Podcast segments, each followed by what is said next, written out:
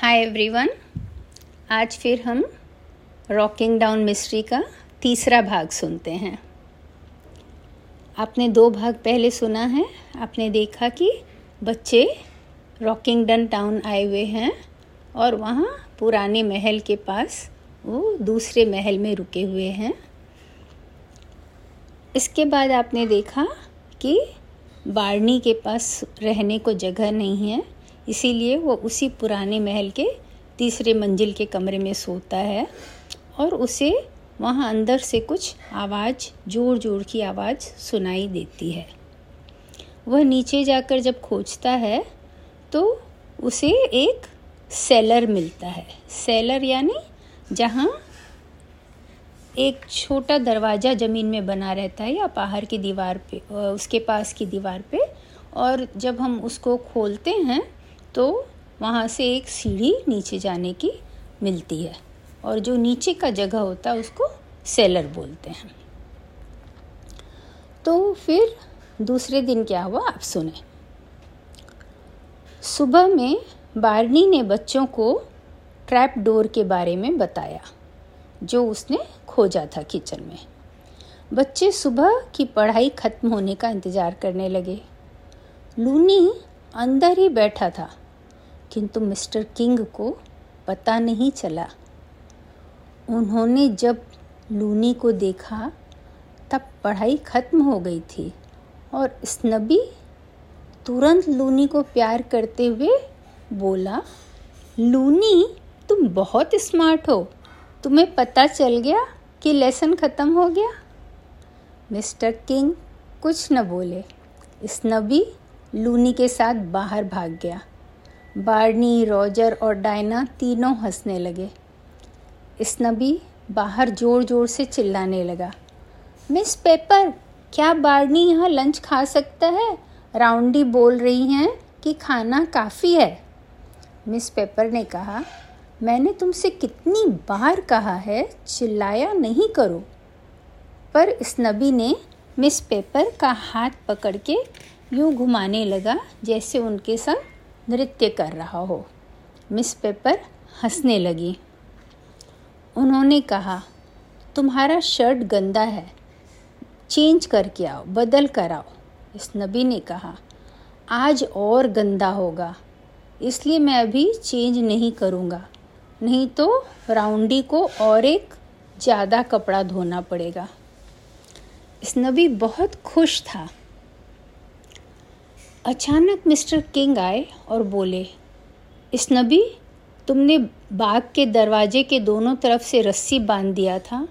मैं इतनी ज़ोर से गिरा, अभी मेरे टखने की हड्डी टूट जाती मिस पेपर, मैं अभी एक पतली छड़ी खरीद कर लाऊँगा, जो हवा में आवाज़ करती हो। मिस पेपर ने कहा, मुझे भी कभी कभी उधार देना। स्नबी को ये बातें अच्छी नहीं लगी। अगर मिस पेपर और मिस्टर किंग दोनों उसके विरुद्ध हो जाएँगे तो उसे मुसीबतों का सामना करना पड़ेगा। वह भोला सा दुखी चेहरा बनाकर बोला, मुझे दुख है, मिस्टर किंग, कि आप गिर पड़े। मैंने तो कूदने का अभ्यास करने के लिए वह रस्सी लगाई थी। मिस पेपर बोली, वह बहुत खतरनाक था। आज तुम्हें लंच के बाद मिठाई नहीं मिलेगी। मिस्टर किंग बोले हाँ यह ठीक रहेगा। स्नबी को लगा सब कुछ गड़बड़ हो रहा है। मिस्टर किंग को मिस पेपर के अगेंस्ट करना पड़ेगा। उनको, दोनों को एक साथ एक दल में नहीं होना चाहिए। उसे एक आइडिया आया। वह रसोई में गया और काली मिर्च के पाउडर का डब्बा उठाकर पॉकेट में डाल लिया। जब लूनी उसके पॉकेट के पास आया तो उसे छींक आने लगी। इस नबी ज़ोर से बोला, तुम्हारे नाक में पेपर चला गया, बेचारा कुत्ता। पेपर एकदम खराब है है ना? उसके बाद जल्दी ही खाना लग गया। मिसेस राउंड ने मटर का सूप बनाया था। जिससे बहुत अच्छी खुशबू आ रही थी। इस नबी रॉजर के पास गया और धीरे से कुछ बोला। रॉजर हंसा और सिर हिलाया। वे खाने बैठे। रॉजर ने सूप चखा और मिस्टर किंग को बोला, क्या आप मुझे पेपर का डब्बा पास करेंगे? जो टेबल में नमक और काली मिर्च के डब्बे रहते हैं, उसके बारे में, उसने कहा। जैसे ही मिस्टर किंग उसको डिब्बा देने लगे। इस नबी अपने चेयर से उठकर, अपनी कुर्सी से उठकर मिस्टर किंग के बगल से निकला और खूब सारा काली मिर्च पाउडर उनके बालों में उड़ेल दिया। अब जैसे ही मिस्टर किंग सूप चम्मच में उठाने गए, उन्हें ज़ोर से छींक आई। वे जल्दी से अपना रुमाल निकाले और बोले मुझे क्षमा करें, मिसेस, मिस पेपर। तब तक और एक छींक, और फिर और एक छींक। मिस पेपर उनको गौर से देख रही थी। मिस्टर किंग का चेहरा पर्पल रंग का हो गया, शर्मिंदगी से। एक और छीक, उन्होंने कहा, मैं माफ़ी चाहता हूँ। मेरे नाक में शायद काली मिर्च पेपर चला गया है। बच्चे ज़ोर ज़ोर से हंसने लगे। मिस्टर किंग वे शब्द कह रहे थे जिन्हें मिस पेपर बेहद नापसंद करती थी। मिस पेपर ने गुस्से से मिस्टर किंग को देखा। वे बच्चों के सामने उनका मज़ाक बना रहे हैं? मिस पेपर को लगा उनकी छींक झूठ मूठ की थी। उसने कहा, क्या आप जब तक बेहतर न महसूस करे बाहर जाना चाहेंगे? डायना की हँसी रुक ही नहीं रही थी। वह एक चम्मच सूप पीती और फिर चोक होने लगती। क्योंकि उसकी हँसी, उस क्योंकि उसे फिर से हँसी आ जाती। मिस पेपर ने उसे डांटते हुए कहा, ये कोई मज़ेदार मज़ाक नहीं है। बंद करो हंसना। इस नबी ने कहा, मिस्टर किंग को आपके सामने ऐसा नहीं कहना था।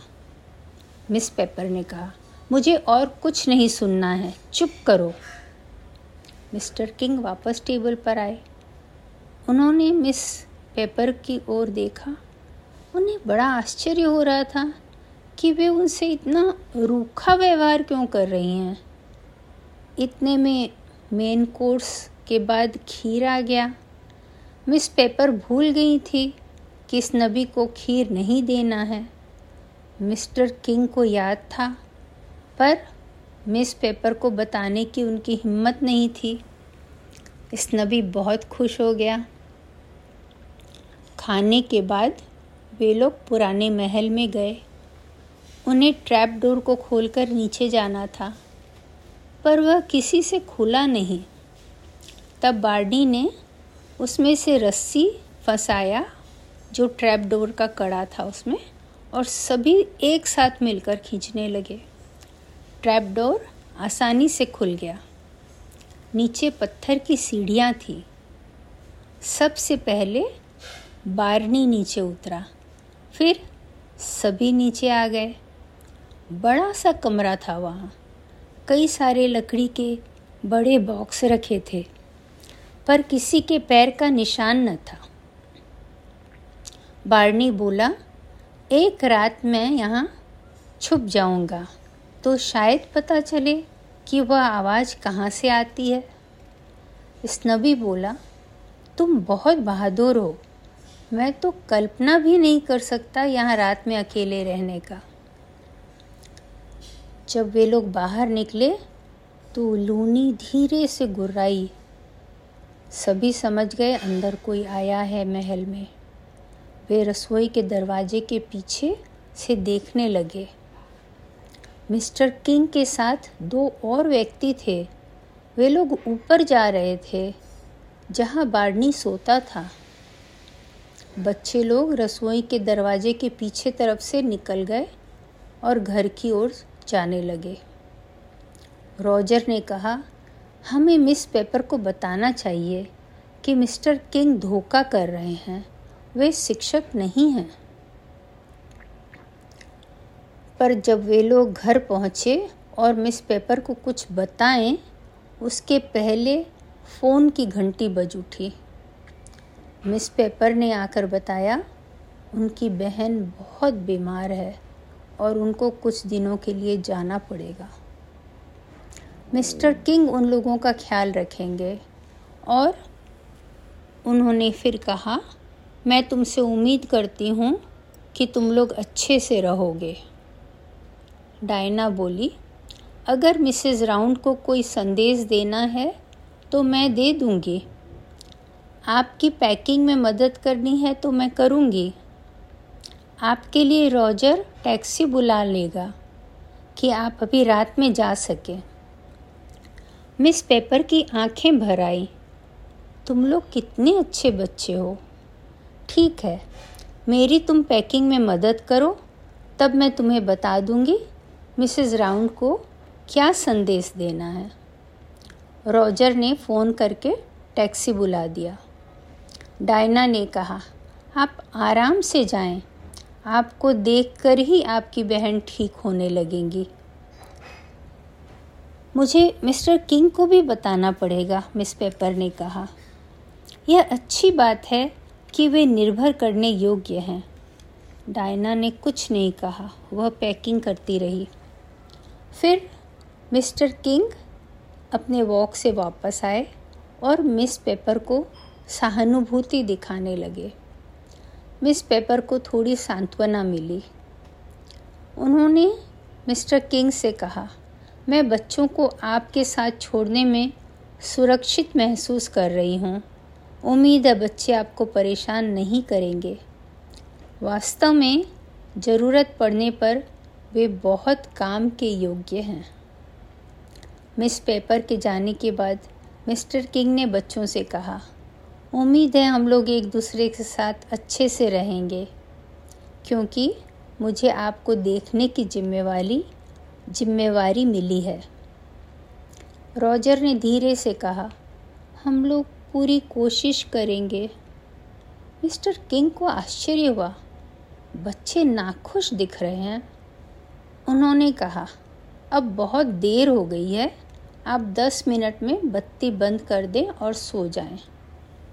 बच्चों ने दस मिनट में बत्ती बंद कर दी। बारनी बाहर बाग में, जो गर्मी के मौसम के लिए खुला घर था, सो रहा था। उसने बच्चों को बताया, अगर मिस्टर किंग महल जाएँगे तो वह पीछे जाएगा। उसके बाद बच्चे सोने चले गए। सुबह मिस पेपर के बिना बहुत अजीब लग रहा था। मिस मिसेस राउंड को जब पता चला तो उन्होंने बताया, उम्मीद है उनकी बहन जल्दी ठीक हो जाएगी। मिस पेपर अपनी बहन को बहुत प्यार करती हैं। फिर मिस राउंड ने, फिर मिसेस राउंड ने कहा, तुम लोग अपना अपना बिस्तर ठीक कर लेना और मुझे कभी कभी बाज़ार से सामान ला देना। बाकी सब मैं संभाल लूँगी। जब बच्चे पढ़ने बैठे तो बारनी महल में गया। वहाँ उसे ट्रैप डोर खुला मिला, पर अंदर कोई न था। वह ऊपर गया तो उसके कमरे का दरवाज़ा टूटा हुआ मिला। गद्दी सभी फाड़े हुए थे। सभी कमरे में तीन लोगों के जूता के निशान थे। अब उसे रॉकिंग डाउन कॉटेज के समर हाउस में ही सोना पड़ेगा। वह अपने लिए और मिरांदा के लिए कुछ खरीद लाया। दोनों का भोजन हो गया। बार्नर ने बच्चों को खाने के बाद महल के बारे में बताया। डायना बोली, मैं मिस्टर किंग से पूछूँगी, वे लोग गद्दी क्यों फाड़े? पर बारनी ने कहा इसके बारे में एक शब्द भी न कहना। रॉजर ने कहा, मुझे अच्छा नहीं लग रहा है कि तुम आज अकेले उस सेलर में रहोगे। किंतु बारनी ने कहा, कुछ नहीं होगा। पर बारनी गलत था। दूसरे दिन सुबह मिस्टर किंग को अटपटा लग रहा था, क्योंकि तीनों में से कोई भी बच्चे उनसे दोस्ताना तरीके से बात नहीं कर रहे थे। यहाँ तक कि लूनी भी उनकी तरफ़ पीठ करके बैठा था। लूनी को तुरंत पता चल जाता था कि इस नबी किससे नाराज़ है। तो लूनी फिर उसका दोस्त कैसे हो सकता था? मिस्टर किंग ने कई बार खाना खाते वक्त बच्चों की ओर देखा, पर कोई उनकी ओर देख भी नहीं रहा था, न कोई हंस रहा था। ऐसा लग रहा था जैसे बच्चे उनसे नाराज़ हों। मिस्टर किंग ने पूछा, आज तुम लोग उदास दिख रहे हो? क्या तुम्हें कोई चिंता है? डायना बोली हाँ हम लोगों को मिस पेपर के बहन की चिंता है। मिस्टर किंग आश्चर्य से बोले, मैंने तो सोचा कि तुम लोग उन्हें जानते भी नहीं हो, पर इतने उदास न हो। मुझे विश्वास है कि हमें वहाँ से जल्दी ही अच्छा समाचार मिलेगा। थोड़ी ही देर में मिस पेपर का फ़ोन आया, किंतु समाचार अच्छा न था। उनकी बहन बहुत बीमार थी। मिस पेपर को पता नहीं था वे कब वापस आ पाएँगे, पर मिस्टर किंग और मिसेस राउंड के रहते उन्हें बच्चों की चिंता नहीं थी। मिस्टर किंग ने बच्चों को खुश करने की पूरी कोशिश की। उन्होंने बच्चों को अपने साथ टहलने ले जाने की बात की या फिर घुड़सवारी के लिए जाने की बात कही और नहीं तो नदी में नहाने की बात कही, किंतु बच्चों को उनकी किसी भी बात में रुचि नहीं थी। वे तो सिर्फ़ ये पता करना चाहते थे कि मिस्टर किंग पुराने महल में क्यों रुचि ले रहे हैं। शाम को चाय के वक्त बारनी भी था। वे लोग बगीचे में बैठकर खा रहे थे, किंतु मिस्टर किंग भी वहाँ पहुँच गए।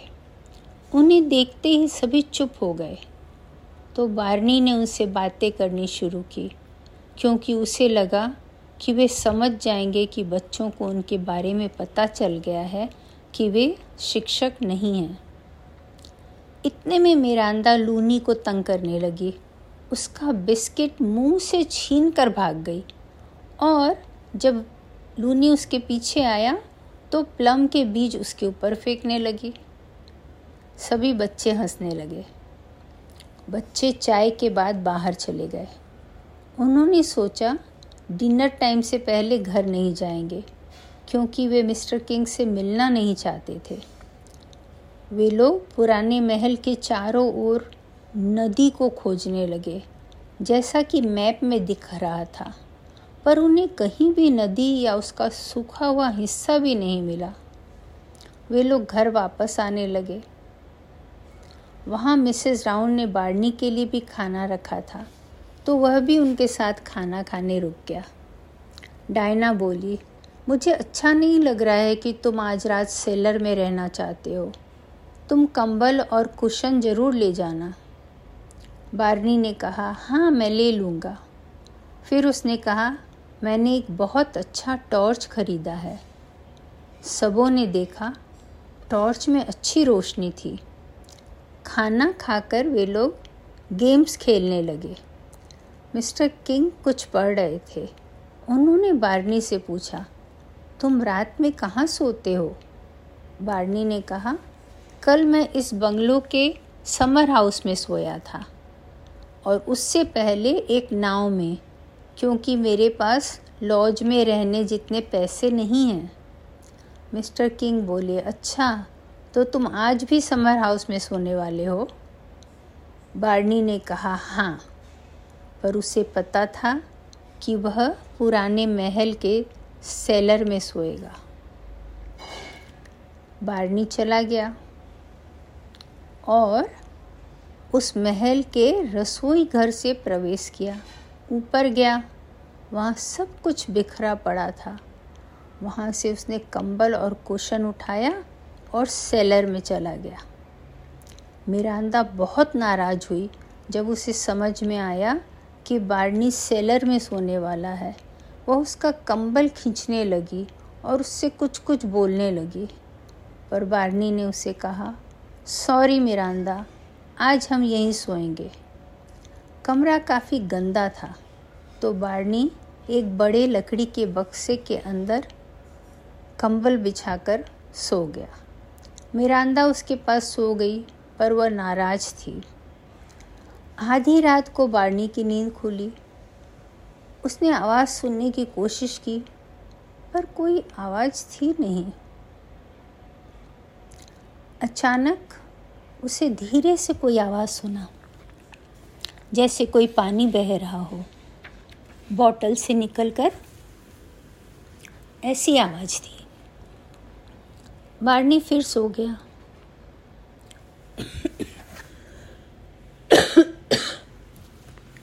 अचानक उसकी ज़ोर की आवाज़ से नींद खुली। वह उठ बैठा। आवाज़ काफ़ी ज़ोर की थी।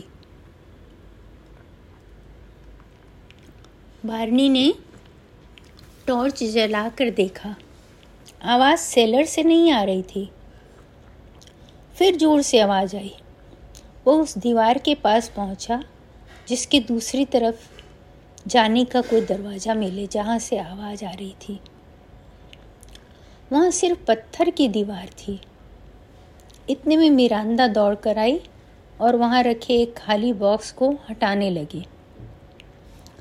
तब बारनी को वह दिखा जो वह खोज रहा था। उस दीवार पर नीचे की तरफ़ एक कड़ी थी।